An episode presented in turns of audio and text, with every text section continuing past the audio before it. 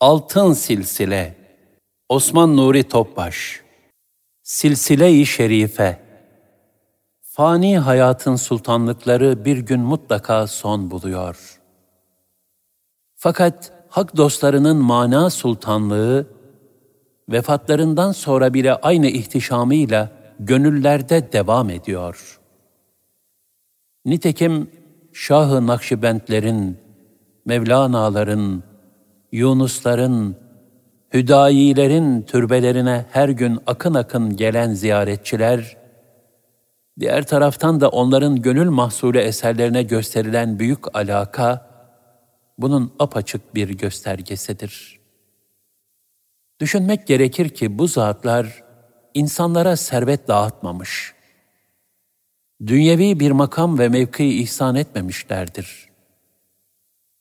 Fakat onlar gönüllerini bir rahmet dergahı haline getirerek o dergahtan insanların ruhlarına feyz, ruhaniyet ve huzur tevzi etmişler.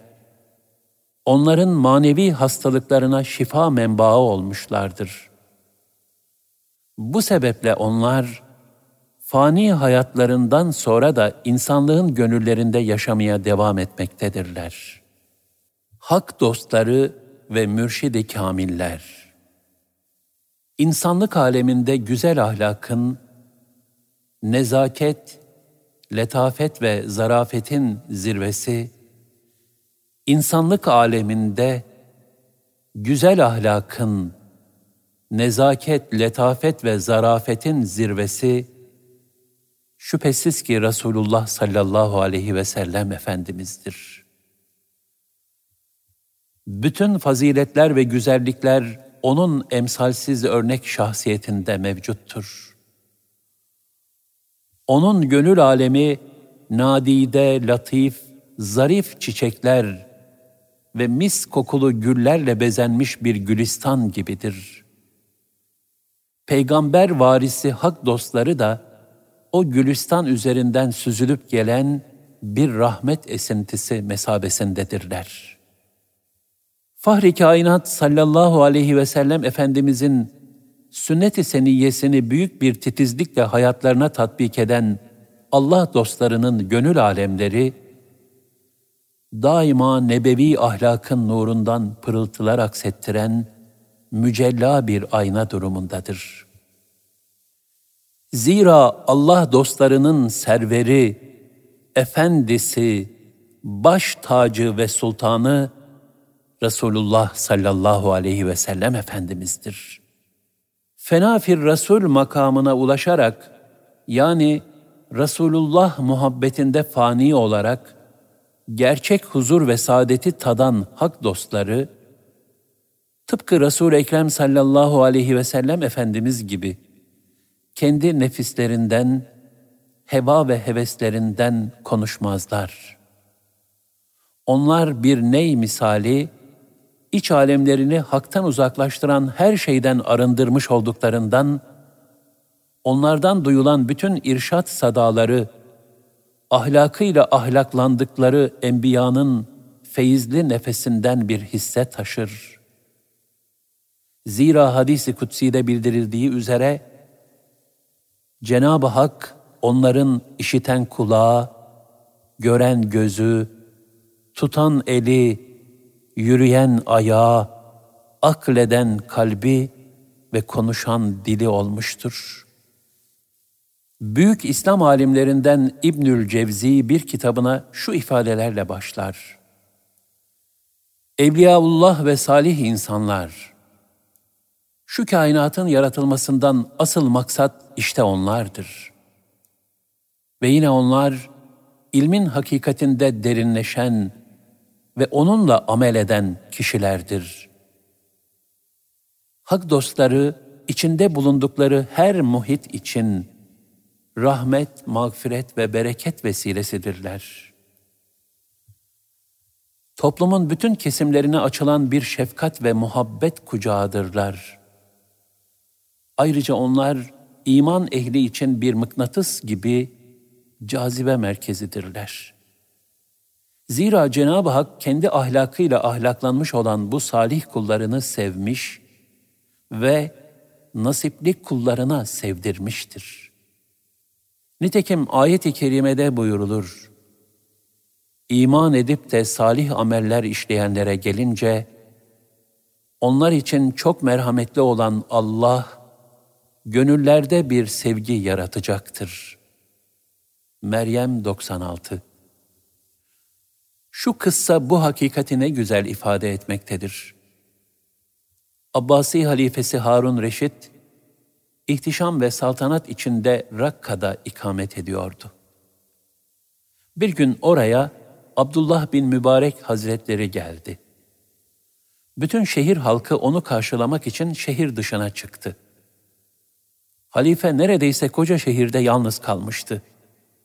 Bu manzarayı balkondan seyreden Harun Reşid'in bir cariyesi, bu da nedir, ne oluyor diye sorunca, oradakiler, Horasan'dan büyük bir alim geldi. Adı Abdullah bin Mübarek, ahali onu karşılıyor dediler. Bunun üzerine o cariye, gerçek sultanlık işte budur. Harun'un sultanlığı değil. Çünkü Harun'un sultanlığında polis olmadan işçiler bile bir araya toplanmıyor dedi. Görüldüğü üzere gerçek sultanlık, Cenab-ı Hakk'ın sevdiği kulları için gönüllerde halk ettiği muhabbettir. Çünkü fani sultanlıklar mutlaka bir gün bitip gidiyor. Fakat mana sultanlığı ölümden sonra bile aynı ihtişamıyla gönüllerde devam ediyor.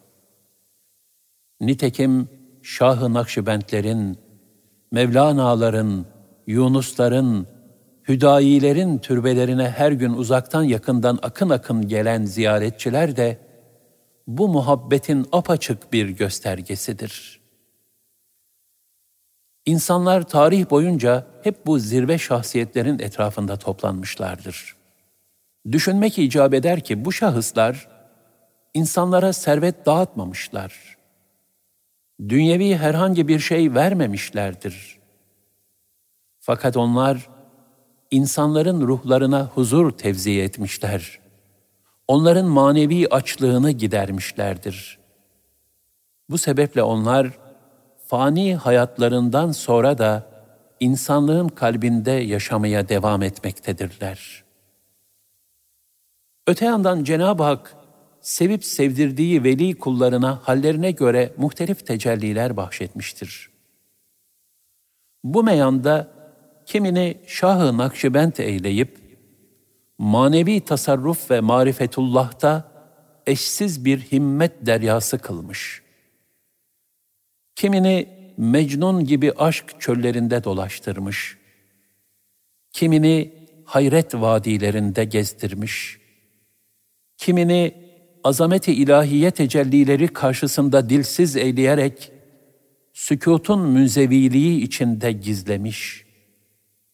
Kimini Yunus Emre gibi aşk bülbülü kılmış. Kimini de Hazreti Mevlana gibi dilinden hikmetler fışkıran bir mana ummanı eylemiştir. Bu zevat-ı kiram içerisinde öyleleri de vardır ki, onlar bütün bu vasıfları kendilerinde cem ettiklerinden bir sıfattırlar. Bu sebeple de izahtan varestedirler. Hak dostu, meşhur tabiriyle insanı kamildir. Yani Allah Teala'nın insanoğlundan istediği ideal ve model şahsiyettir. Bununla birlikte az evvel de ifade ettiğimiz gibi, her veli zatın hususiyetleri aynı değildir. Kendileri kamil olsalar da içlerinden ancak kamil ve mükemmel olanlar, yani başkalarının da manevi tekamülüne hizmet edebilecek durumda olanlar, irşada memur ve mezun edilerek mürşidi kamil olurlar. Mürşidi kamiller, Hz. Peygamber sallallahu aleyhi ve selleme aşkla itaat neticesinde Hakka vasıl olmuş yüksek ruhlar ve yüce şahsiyetlerdir. Tarikatte seyr sülûkünü tamamlayıp irşada ehliyetli olan zatlardır. Hakka vasıl olduktan sonra adeta ayak izleri üzere geri dönüp, halkı Hakk'a güzel bir kul olmaya, Hazreti Peygamber sallallahu aleyhi ve selleme layık bir ümmet olmaya davet etmek ve onların manevi terbiyeleriyle meşgul olmak hususunda vazifelendirilmiş kimselerdir. Cenab-ı Hak onları marifetullah ilmi ve ilahi ahlakla donatıp, müstesna rehberler halinde bütün insanlığa ihsan buyurmuştur. Manevi irşat silsilesinin sürekliliğini de temin eden bu ilahi istihdamın bir takım esasları vardır. Nitekim şu hadise, bu esasların en mühimlerinden birine ışık tutmaktadır. Alaüddin Attar Hazretleri anlatıyor. Hacı Bahaüddin Nakşibend Hazretlerinin vefatına yakın yanında bulunuyordum. Oradakiler, acaba Hacı Hazretleri müritlerini terbiye için yerine kimi bırakacak diye gönüllerinden geçirmektelermiş. Hacı Hazretleri firaset buyurup, bu vakitte bana teşviş vermeyiniz. Zihnimi karıştırıp gönlümü bulandırmayınız. Bu iş benim elimde değildir.'' Allah Teala kimi tayin ederse o sizin terbiyenizle meşgul olur buyurdular. Malum olduğu üzere manevi irşat silsilesinin devamı kamil bir mürşide manen varis olacak bir başka mürşidin tayiniyle gerçekleşir. Bu tayinse önceki mürşidin bile selahiyetinde değildir. Bu husus ancak alemi manada Allah ve Resulünden gelen işaret ve izinle olur.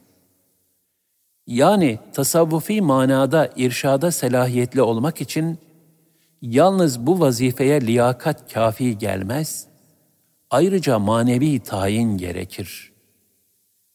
Nitekim tarihte nice tarikat manevi tayinle teyit edilmiş bir mürşit gelmediği için devam etmemiştir. Bazı tarikatlerde ise yine aynı hikmete binaen birden fazla liyakatli zata icazet verilmiştir. Tarikat silsilelerindeki farklı kolların teşekkülü bundan dolayıdır. Öte yandan manevi tayin ancak layık olana gelen bir ihsanı ilahidir. İnsanlar nazarında ehil görülmeyen birine bile lütfedilse, bu durum o zatın aslında bu hizmete ehil olduğunu veya ehil kılınacağını gösterir. Bu tayin bazen göz önündeki birine olur. Bazen nazarlardan gizli kalmış birine. Bazen de babadan oğula olur.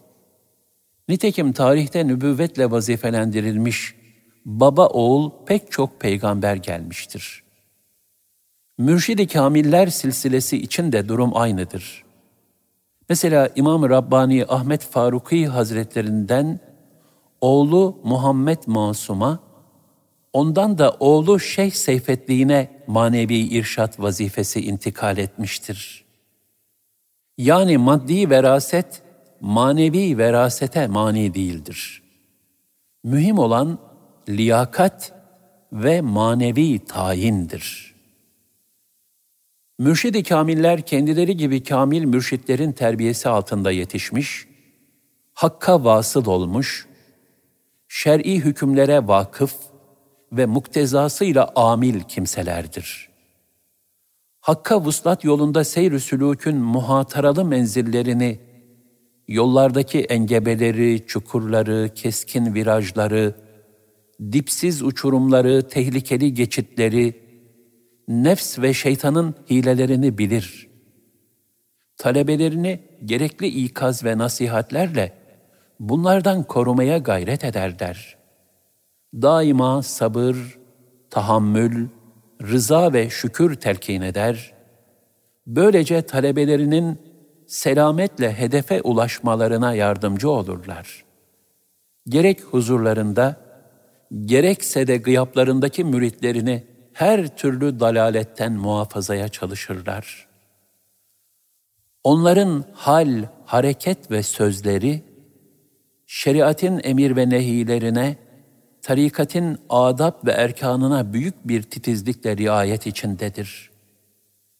Ten rahatlığından, zevku safadan, ruhsatlara meyletmekten ve bid'atlerden en çok kendileri uzak durur. Mihnet ve meşakkatlere sabırla tahammül eder. Azimetle amel etmeye gayret gösterir. Din kardeşlerinin hizmetine koşar.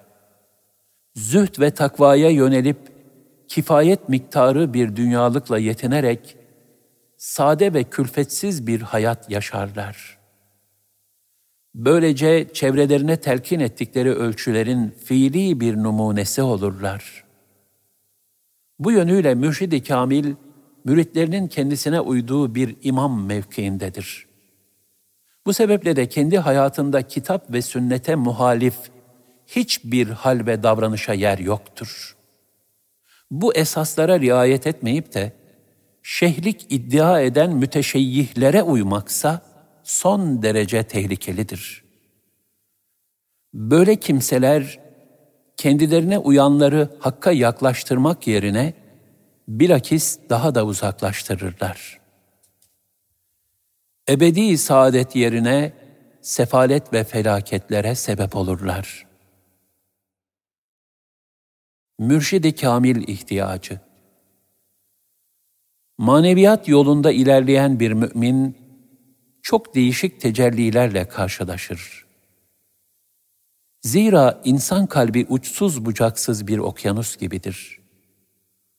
Bu okyanusun suları bazen çok durgun, bazense korkunç dalgalar ve girdaplar halindedir. Bu sebeple okyanusu sağ salim geçip sahili selamete ulaşmak için geminin sağlamlığı kadar dirayetli bir kaptana da ihtiyaç vardır. Eğer kaptan fırtınalar esnasında gemisine hakim olamazsa, onu okyanusun girdaplarında helak eder. Fakat usta ve tecrübeli bir kaptan, nice fırtınalar içinde bile salimen yol alır.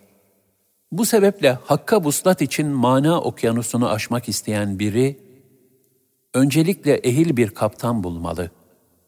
ve onun refakatinde, onun telkin ve talimatları istikametinde yol almaya çalışmalıdır.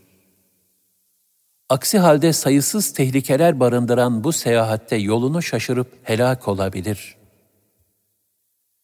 Henüz manevi yolun başındakilerde çok ağır ve girift imtihan tecellileri pek görülmez. Fakat bu deryada açıldıkça rahmani mi, şeytani mi olduğu bilinemeyen rüyalar, zuhuratlar, fertten ferde değişen bazı manevi cilveler, inkıbaz ve imbisat gibi bir takım hallerle karşılaşılır. İşte bunların doğru bir şekilde tespit ve tedbiri için tecrübeli, dirayetli ve kamil bir mürşidin rehberliğine ihtiyaç vardır.''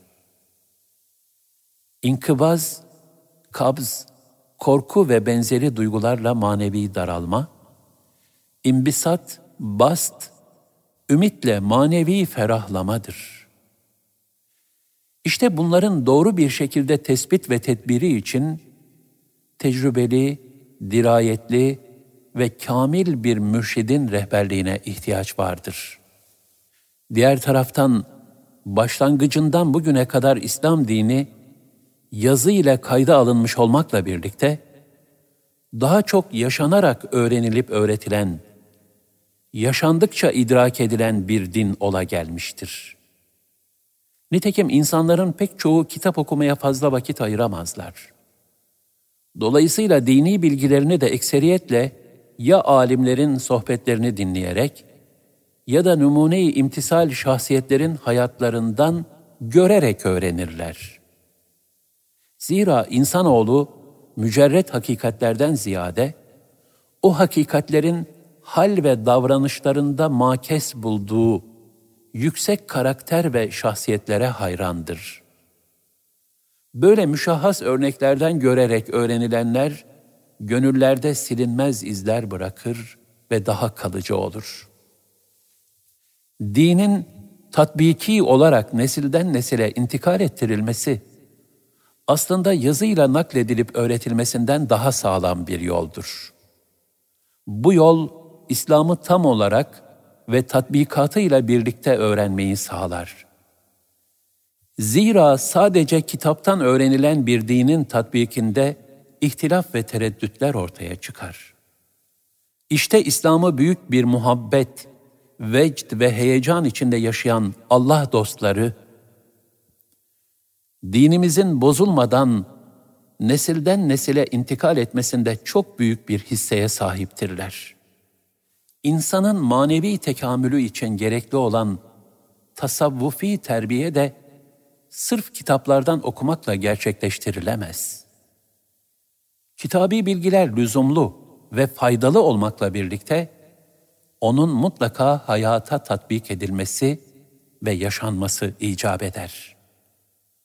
Bu hususta karşılaşılması muhtemel müşkillerin halledilmesi için de manevi yolun inceliklerine vakıf, örnek alınabilecek tecrübeli bir rehbere ihtiyaç vardır. Nasıl ki bir tıp kitabı okumakla ameliyat yapılamazsa, bir hukuk kitabı okumakla davalar çözülemezse, manevi hayat da mücerret hakikatleriyle birlikte asıl ameli ve tatbiki bir hayattır. Bu sebeple onun tahsili adeta usta çırak münasebetine benzer bir staj görmeyi, pek çok hususu kalemsiz, deftersiz, Femi Muhsin'den dinleyerek veya ehlinden müşahede ederek öğrenmeyi gerekli kılar. Tadbiki ve tecrübi bir eğitim sahası olan tasavvufi hayatta önder, örnek ve yol gösterici durumundaki mürşidi kamiller de müritleri için bu hizmeti ifa ederler. Onların hata ve yanlışlara sürüklenmeden yollarını salimen kat edebilmeleri için manevi rehberlik vazifesi görürler. Bu sebepledir ki kamil bir mürşide gönül bağlamadan düzgün bir tasavvufi hayattan söz edilemez. Zira bu yola rehbersiz adım atanlar ekseriyetle ayak kaymasından salim kalamazlar. Bir üstadın manevi terbiyesine girmeden kendi başına sufiliğe kalkışanlar çabuk yanılırlar. Fakat kendilerini ikaz eden biri olmadığı için de hatalarının farkına varamazlar. Çoğu zaman nefs ve şeytanın hile, vesvese ve ivalarına aldanırlar. İnsanın bu ihtiyacı sebebiyledir ki Cenab-ı Hak, yeryüzünü hiçbir zaman irşat ehli veli kullarından mahrum bırakmamıştır. Şüphesiz ki bu, Yüce Rabbimizin kullarına olan nihayetsiz şefkat, merhamet ve lütfunun bir tezahürüdür. Resulullah sallallahu aleyhi ve sellem Efendimiz şöyle buyurmuşlardır. Ümmetimden bir taife Allah'ın emirlerini ikame etmeye devam edecektir. Onları yardımsız bırakan veya muhalefet edenler onlara zarar veremeyecektir.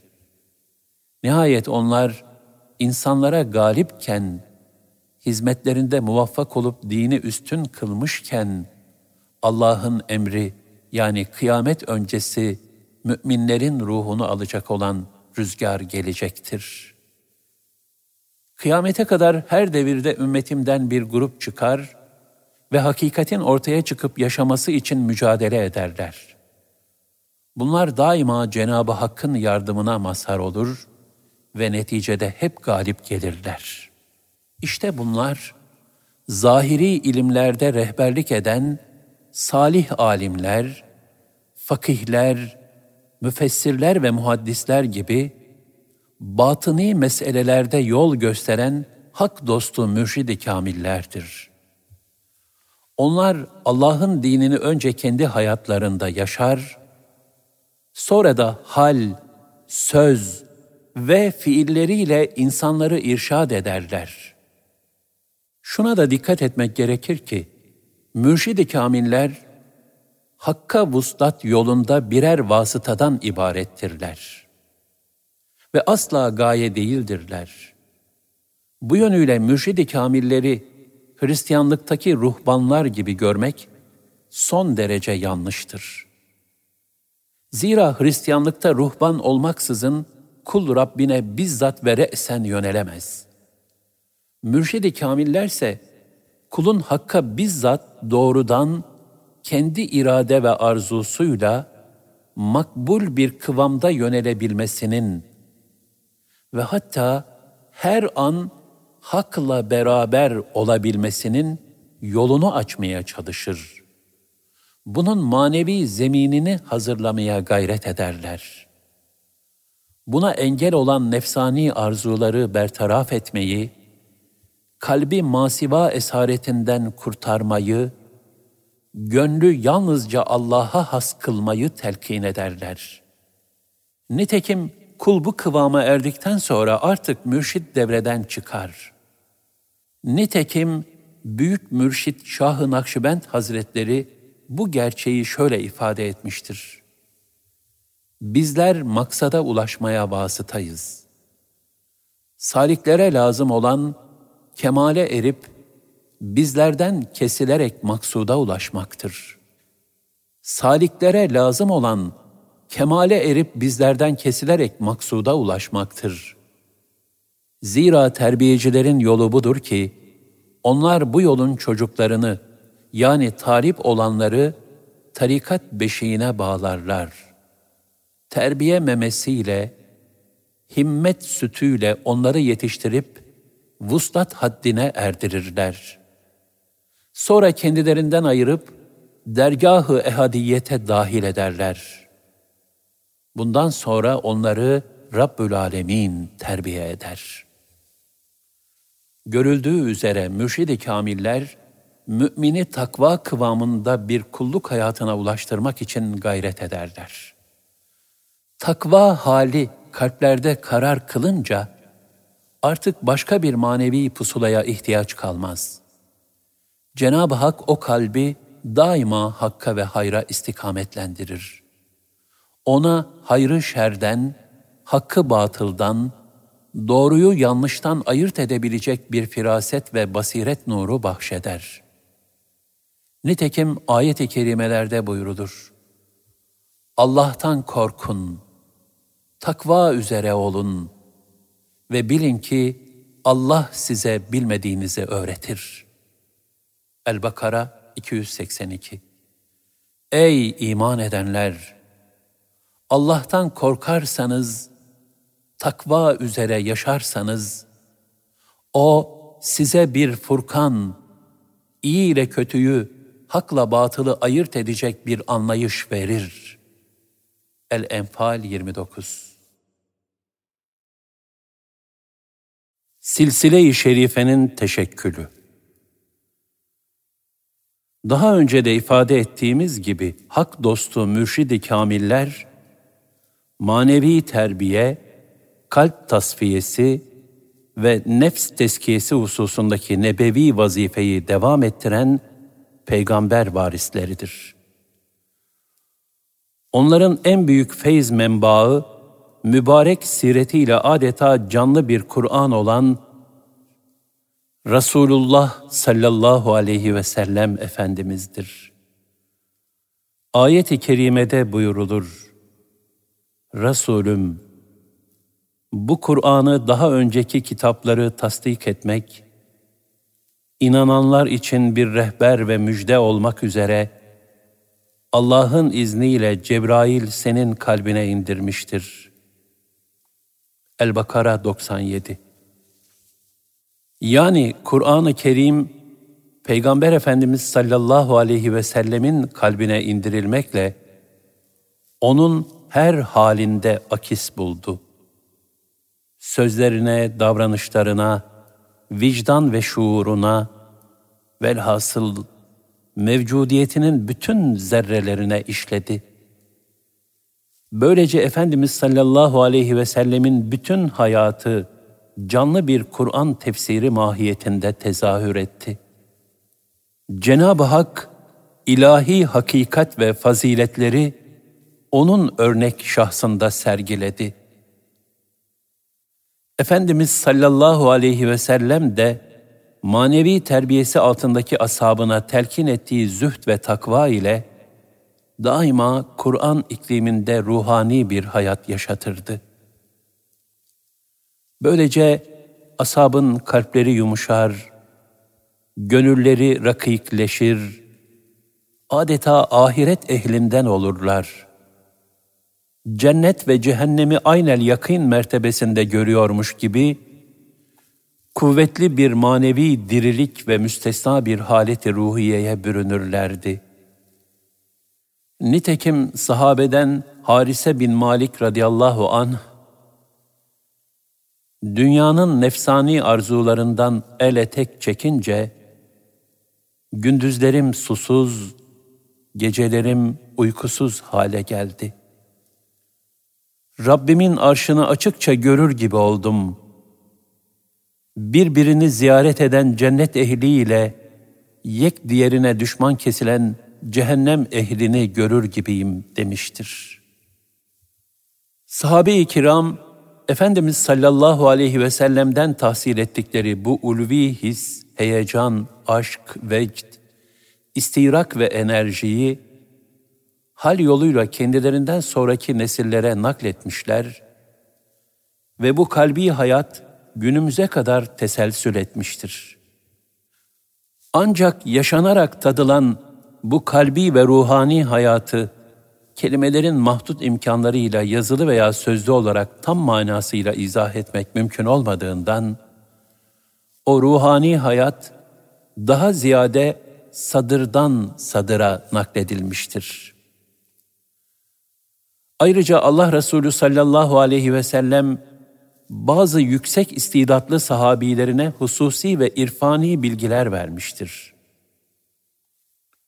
Bu bilgiler manevi seviyesi yüksek bazı zevat arasında nesilden nesile nakledilerek günümüze kadar gelmiştir. Nitekim Muaz bin Cebel radıyallahu an bir gün Resul-i Ekrem sallallahu aleyhi ve sellem Efendimizin terkisine binmiş. Efendimiz sallallahu aleyhi ve sellem orada kendisine bir bilgi vermiş ve onu herkese açıklamasına müsaade etmemiştir. Ebu Hureyre radıyallahu an şöyle buyurmuştur. Resulullah sallallahu aleyhi ve sellem Efendimiz'den iki kap ilim ezberledim. Birisini insanlara neşrettim. Diğerine gelince eğer onu yaysaydım şu boynum kesilirdi. Bu sebeple tasavvufi terbiyede daha ziyade salihlerle bir arada bulunma ve sohbet yoluyladır. Ebu Hureyre radıyallahu an şöyle buyurmuştur. Resulullah sallallahu aleyhi ve sellem Efendimiz'den iki kap ilim ezberledim. Birisini insanlara neşrettim. Diğerine gelince eğer onu yaysaydım şu boynum kesilirdi. Dedikten sonra Ebu Eyyub el-Ensari radıyallahu anh da vefat edeceği zaman Resulullah sallallahu aleyhi ve sellem Efendimiz'den işittiğim bir şeyi sizden gizlemiştim deyip onu çevresindekilere açıklamıştır. Abdullah bin Cafer radıyallahu an şöyle der. Bir gün Resulullah sallallahu aleyhi ve sellem Efendimiz beni terkisine bindirdi ve bana bir sır söyledi.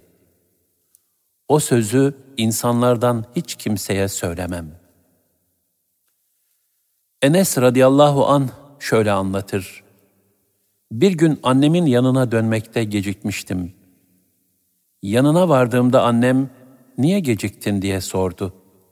Ben, Allah Resulü sallallahu aleyhi ve sellem beni bir iş için göndermişti dedim.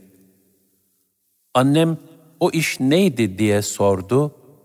Bunun üzerine ben, Resulullah'ın sırrıdır dedim.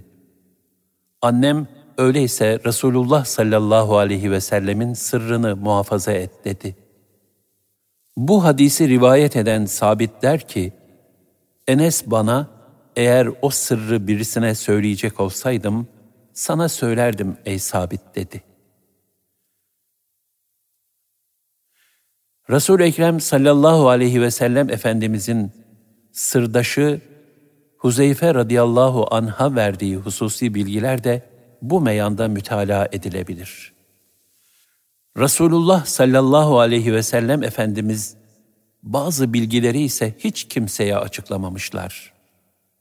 Ve eğer benim bildiklerimi bilmiş olsaydınız, çok ağlar az gülerdiniz buyurmuşlardır.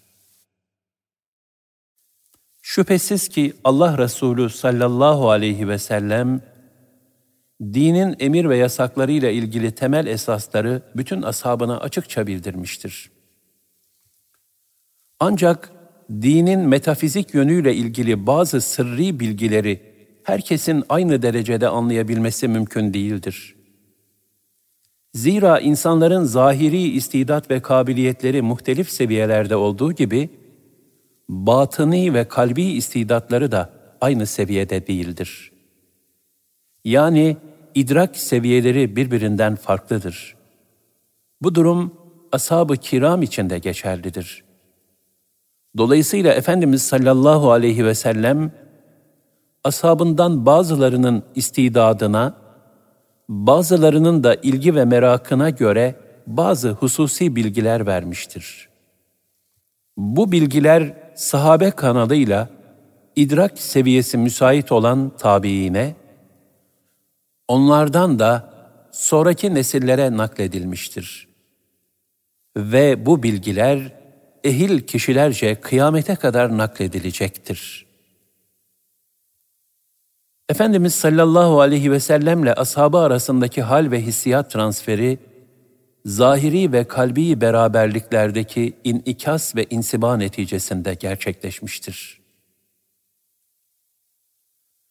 Bu sebeple tasavvufi terbiye de daha ziyade salihlerle bir arada bulunma ve sohbet yoluyladır. Samimi ve gayretli bir mürit, Resulullah sallallahu aleyhi ve sellem Efendimizin hallerini ve sünnet-i seniyyesini mürşidinin halinden ve yaşayışından bizzat görerek telakki eder. Gönülden gönüle vakı olan bu akış, zamanın ilerlemesiyle tabii olarak bir silsilenin teşekkülüne vesile olmuştur. Allah Resulü sallallahu aleyhi ve sellem, ibadet, muamelat ve ahlaktaki zahiri ve batıni faziletlerin merkezi ve zirvesidir.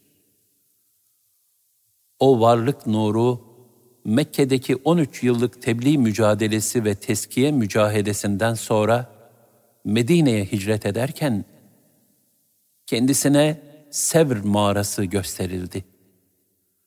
Burada bazı tecelliler yaşandı. Zira bu mağara bir nevi ilahi hikmetlere gark olma ve kalbi inkişaf ettirme dergahı mesabesindeydi. Buradaki misafirlik üç gün üç gece sürdü. Arkadaşı, peygamberlerden sonra insanların en faziletlisi olan Hazreti Ebu Bekir radıyallahu anh idi. Hazreti Sıddık burada Efendimiz sallallahu aleyhi ve selleme büyük bir sadakatle hizmet etti. Diğer insanlara mahrem kalan bu beraberlikte, Efendimiz sallallahu aleyhi ve sellemle Ebu Bekir radıyallahu anh arasında ruhi bir alışveriş oldu. Bu alışverişle Ebu Bekir radıyallahu anh Efendimiz, nebevi tabiriyle, üçüncüleri Allah olan ikinin ikincisi olma şerefine erdi. Varlık nuru sallallahu aleyhi ve sellem bu aziz arkadaşına La tahsen innallaha ma'ana mahzun olma Allah bizimle beraberdir buyurup Allah'la beraberlik maiyet sırrını telkin etti. Arifler bu hali yani gönlün Allah'la huzur ve itminana ermesi keyfiyetini aynı zamanda hafi zikir taliminin başlangıcı sayarlar. Bu gibi kalbi alışverişler bereketiyledir ki, Ebu Bekir radıyallahu anh, Resulullah sallallahu aleyhi ve sellem Efendimizin söz, fiil, hal ve tavırlarını pek çok sahabinin kavrayamadığı derecede derin bir vukufiyetle idrak ederdi.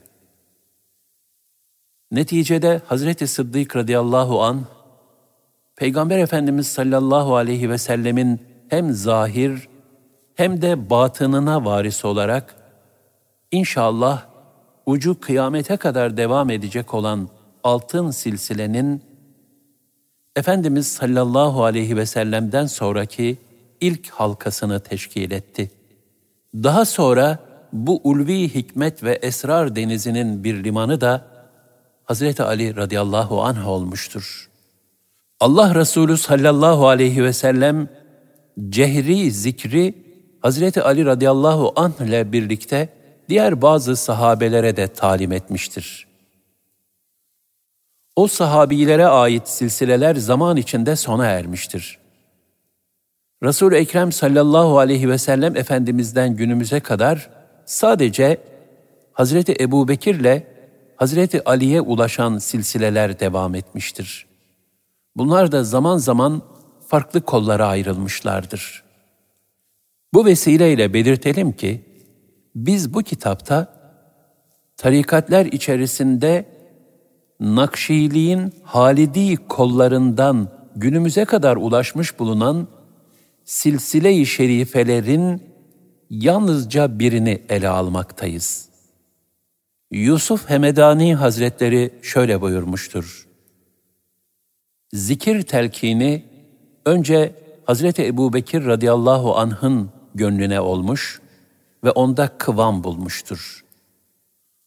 Ondan Selman-ı Farisi'ye ulaşmış, ondan Cafer-i Sadık'a, ondan Bayezid-i Bistami'ye, ondan Ebul Hasan Harakani'ye, ondan Büyük Şeyh Ebu Ali Farmedi'ye ve ondan da bana ulaşmıştır. Bahaüddin Nakşibend Hazretlerinin sohbetinde bulunmuş olan Salah bin Mübarek Buhari, Cafer-i Sadık'la Selman-ı Farisi arasında Kasım bin Muhammed'i de zikreder.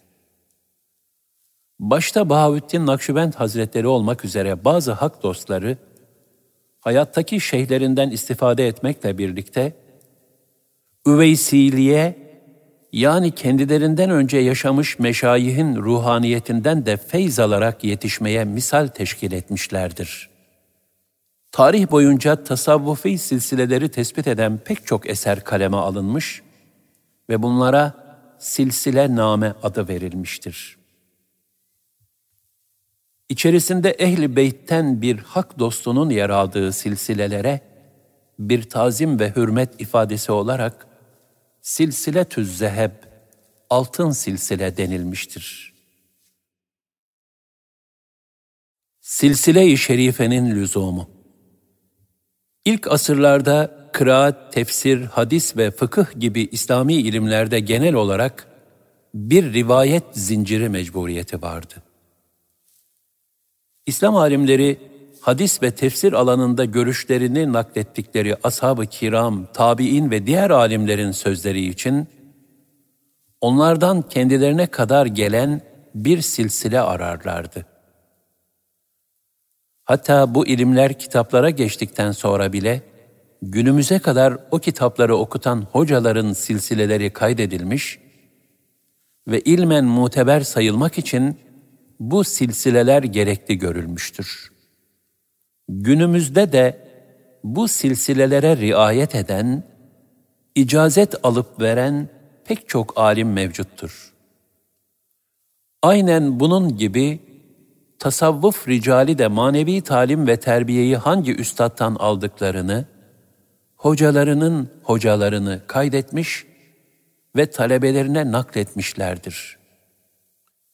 Bu sayede insanlar bu mühim terbiyeyi daima en sağlam, ve meşreplerine en uygun yoldan alma imkanını bulmuşlardır. Maddi ve manevi bütün ilimlerin korunması, içine yanlışlıkların girmemesi, safiyetinin bozulmaması ve zayi olmaması için bu silsile ve icazet sistemi zaruri addedilmiştir. Bilhassa İslami adab ve ahlak hususunda uzun tecrübeler neticesinde elde edilmiş usul ve erkanın muhafazası için çok daha titiz davranılmış, bunun icazetli ve ehil kimseler silsilesiyle gelecek nesillere sahih bir surette intikali şart koşulmuştur. Zira silsile yoluyla gelen ve belli bir usule tabi olan icazet nameler, liyakati temin ederek, müteşeyyihliğe yani kamil bir şeyh olmadığı halde öyle görünme sahtekarlığına mani olmaktadır. Salihleri yad etmek bereket vesilesidir. Silsile-i şerifede bulunan zatları zaman zaman hatırlayıp isimlerini anmak, tasavvufi terbiyede bir usul olarak kabul edilmiştir.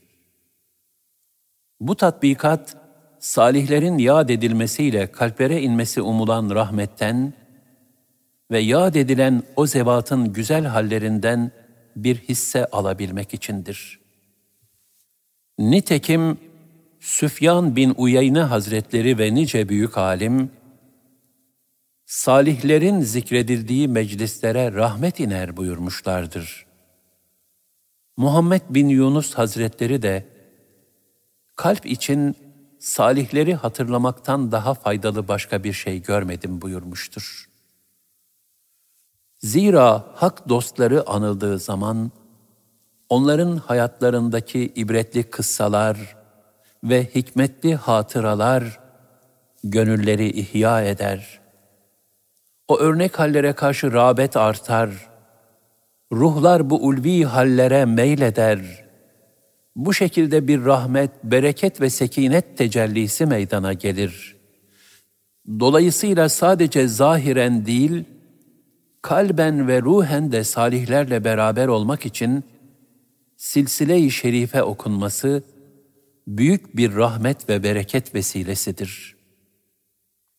Nitekim Allah dostlarının menkıbelerini ihtiva eden çeşitli kitapların telif edilmesi de, onlara muhabbetle yaklaşan müminlerde hep böyle bir ilhamı gerçekleştirmek içindir. İmam Ebu Hanife rahmetullahi aleyh şöyle buyurmuştur. Salih alimleri ve güzel ahlaklarını anlatan kıssalar, bana fıkhın çoğundan daha sevimli gelir. Zira bu anlatılanlar, hak dostlarının edep ve ahlakıdır. Nitekim ayet-i kerimede şöyle buyurulmuştur. İşte onlar Allah'ın hidayet ettiği kimselerdir. Sen de onların yoluna uy. El-En'am 90 Bazı hak dostları da şöyle buyurmuşlardır. Salihlerin birer ibret sergisi olan kıssaları Allah'ın ordularından bir ordudur. Cenab-ı Hak onlarla dostlarının kalbini istikamet üzere sabit kılar. Bunun delili şu ayet-i kerimedir. Peygamberlerin haberlerinden senin kalbini tatmin ve teskin edeceğimiz her kıssayı sana anlatıyoruz. Bu surede ve kıssalarda sana hak, müminlere de bir öğüt ve hatırlatma gelmiştir. Hud 120 Buna göre peygamberlerin ve salihlerin kıssaları, müminlerin imanını kuvvetlendirir. Sıkıntıda olanlara güzel bir teselli ve huzur pınarı, rahatlık içindekilere de istikamet kaynağı olur. Hak dostlarının hayatları müşahhas örnekler olduğu için onların kıssalarını okumak, müminlerin azim, gayret ve ruhaniyetlerini artırır. Şunu yap, bunu yapma gibi nefse zor gelen sözlü talimatları kullanmadan, sessiz sadasız bir surette ahlakı güzelleştirir. Hadiselerin iç yüzünü ve hikmetlerini öğretir. Geçmişteki kamil müminlerin güzel hallerini örnek almamıza vesile olur.'' Silsile-i Şerife'nin muhtelif vakitlerde okunmasını gerektiren başka sebepler de mevcuttur. En azından kişi kendisini Peygamber Efendimiz sallallahu aleyhi ve selleme bağlayan zatları tanımalı, kimlerin yolundan gittiğini ve kimlerden istifade ettiğini bilmelidir.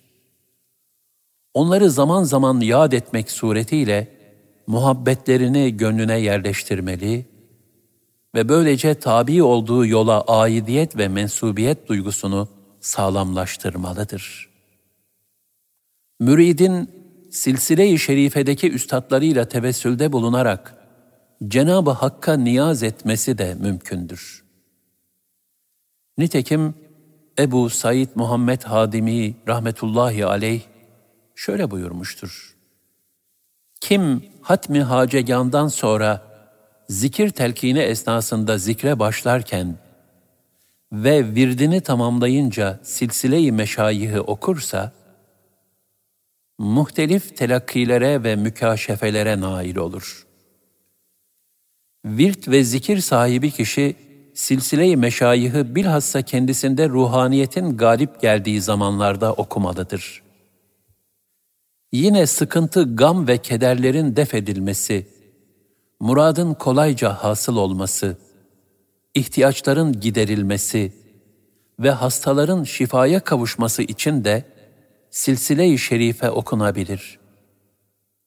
Aynı şekilde kişi silsile-i şerifeyi yazıp teberrüken yanında taşıyabilir.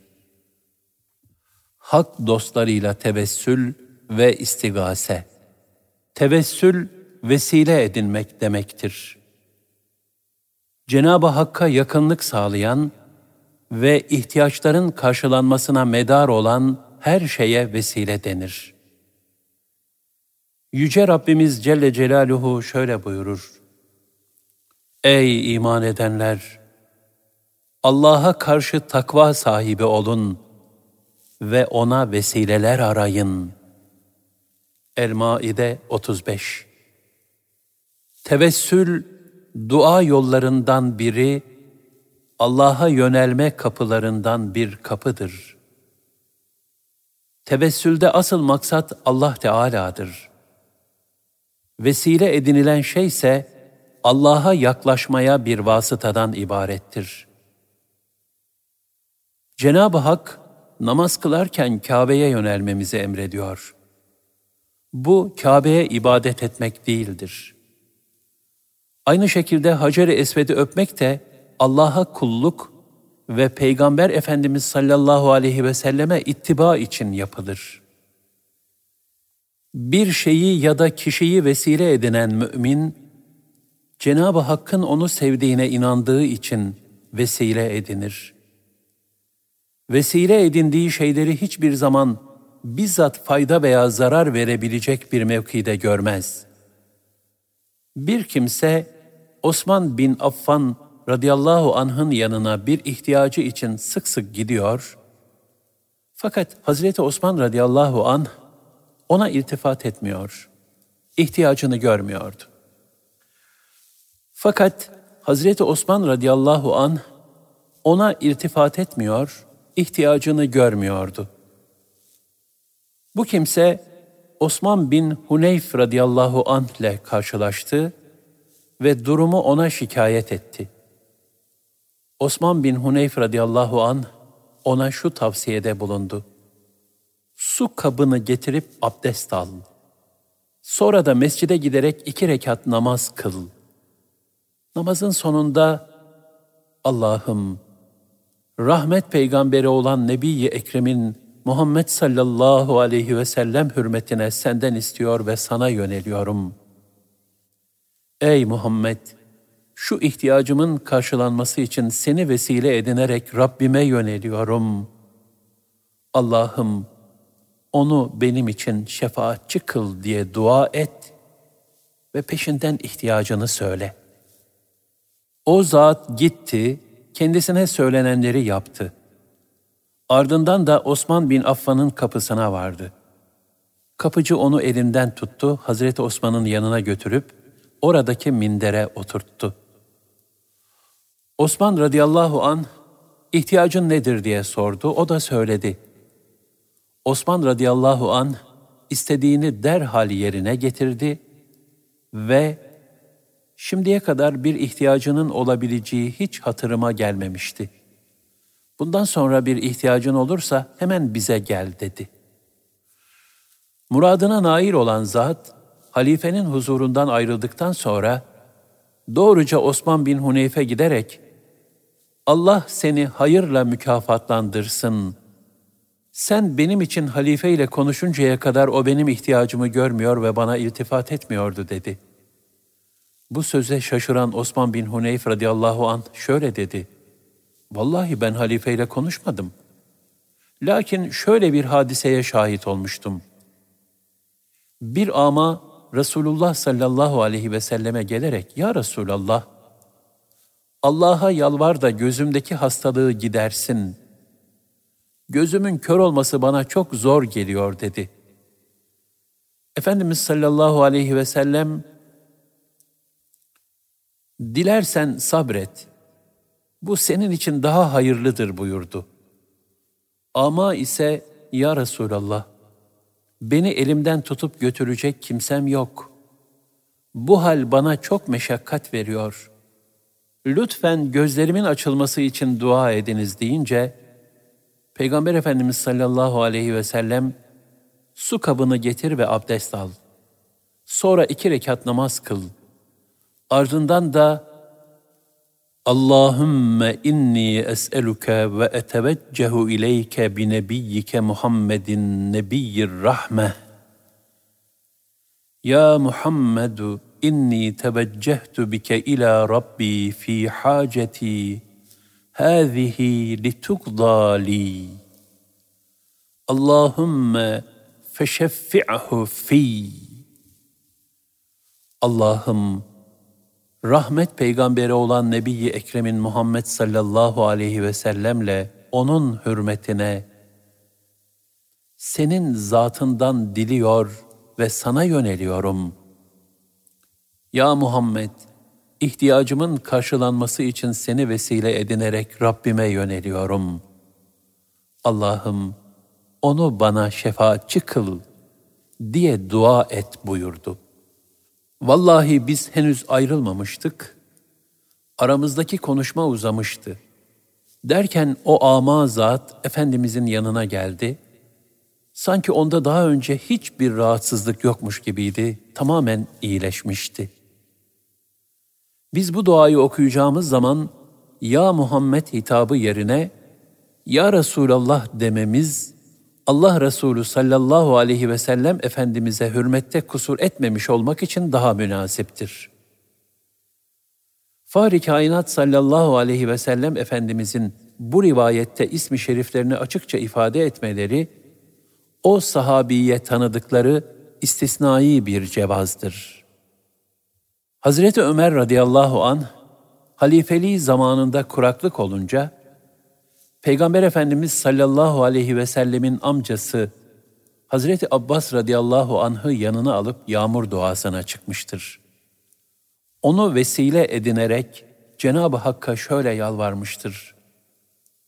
Allah'ım, Peygamberimizle sana tevessül ederdik de bize yağmur verirdin. Şimdi ise Peygamberimizin amcası ile sana tevessül ediyoruz. Bize yağmur ihsan et. Bunun üzerine yağmur yağmış ve insanlar suya kavuşmuştur.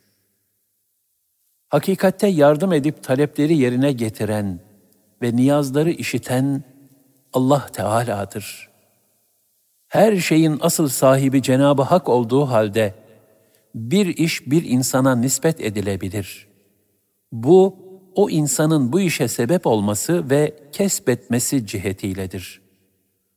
Bu tür ifadeler hakiki manalarında değil, mecazi manada kullanılır. Cenab-ı Hak insanların birbirinden yardım istemesine izin vermiş ve yardım isteyene icabet etmeyi emretmiştir. Resulullah sallallahu aleyhi ve sellem Efendimiz bizzat istigase, yardım istemek tabirini kullanarak şöyle buyurmuşlardır. İnne şemse tednu yevmel kıyameti hatta yeblugal arakun nisfel üzni فبيناهم كذلك استغاثوا بآدم ثم بموسى ثم بمحمد sallallahu aleyhi ve sellem.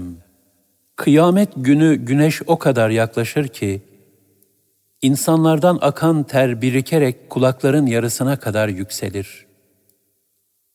Onlar bu vaziyetteyken Hazreti Adem'den, sonra Hazreti Musa'dan, sonra da Hazreti Muhammed sallallahu aleyhi ve sellem'den yardım talep ederler. Cenab-ı Hak meleklerine ve peygamberlerine bazı tasarruf salahiyetleri verdiği gibi bazı salih kullarına da vermiştir. Onların hayattayken veya öldükten sonra ruhaniyetlerinin tasarrufu meleklerin tasarrufuna benzer.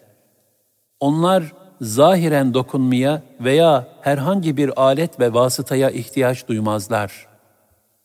Zira onlar bizim bildiğimiz kanunlara tabi değildirler.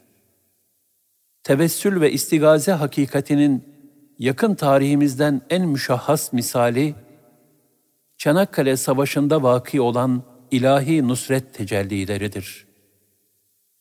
Sinesi iman dolu Mehmetçiğin fiili ve kavli duaları, istiane, istigase ve tevessülleri müstecab olmuş, maddi kuvvet ve imkanlarının tükendiği anlarda Allah'ın lütfuyla nice muvaffakiyet ve zaferler yaşanmıştır. Nitekim Çanakkale Harbi'ndeki İngiliz kumandanı tarihçi Hamilton'da bu hakikati daha sonra şöyle itiraf etmiştir. Bizi Türklerin maddi gücü değil, manevi gücü mağlup etmiştir. Çünkü onların atacak barutu bile kalmamıştı. Fakat biz gökten inen güçleri müşahede ettik. Velhasıl kulun Cenab-ı Hakk'a dua ederken, peygamberler ve salih kullar hürmetine istemesi, merhameti ilahiyeyi daha çok celbeder. Zira o mümin, Allah Teala'nın sevdiklerini vesile kılarak yalvarıp ilticada bulunmuştur. Ancak dua yalnız Allah Teala'yadır. Bu yüzden duada Allah'ın sevdiklerini vesile kılarken, onların şahsından değil, yalnız Allah Teala'dan istemek icap eder. Zira yegane faili mutlak Cenab-ı Hak'tır.